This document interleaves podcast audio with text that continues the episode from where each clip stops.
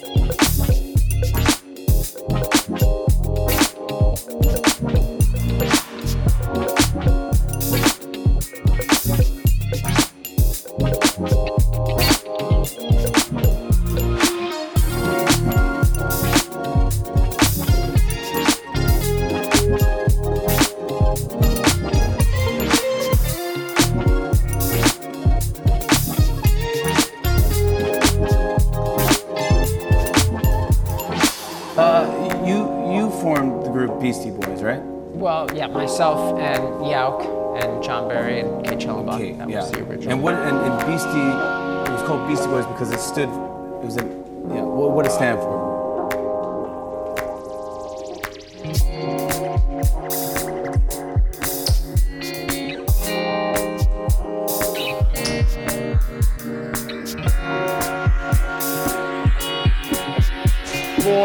Entering anarchistic states towards inner excellence.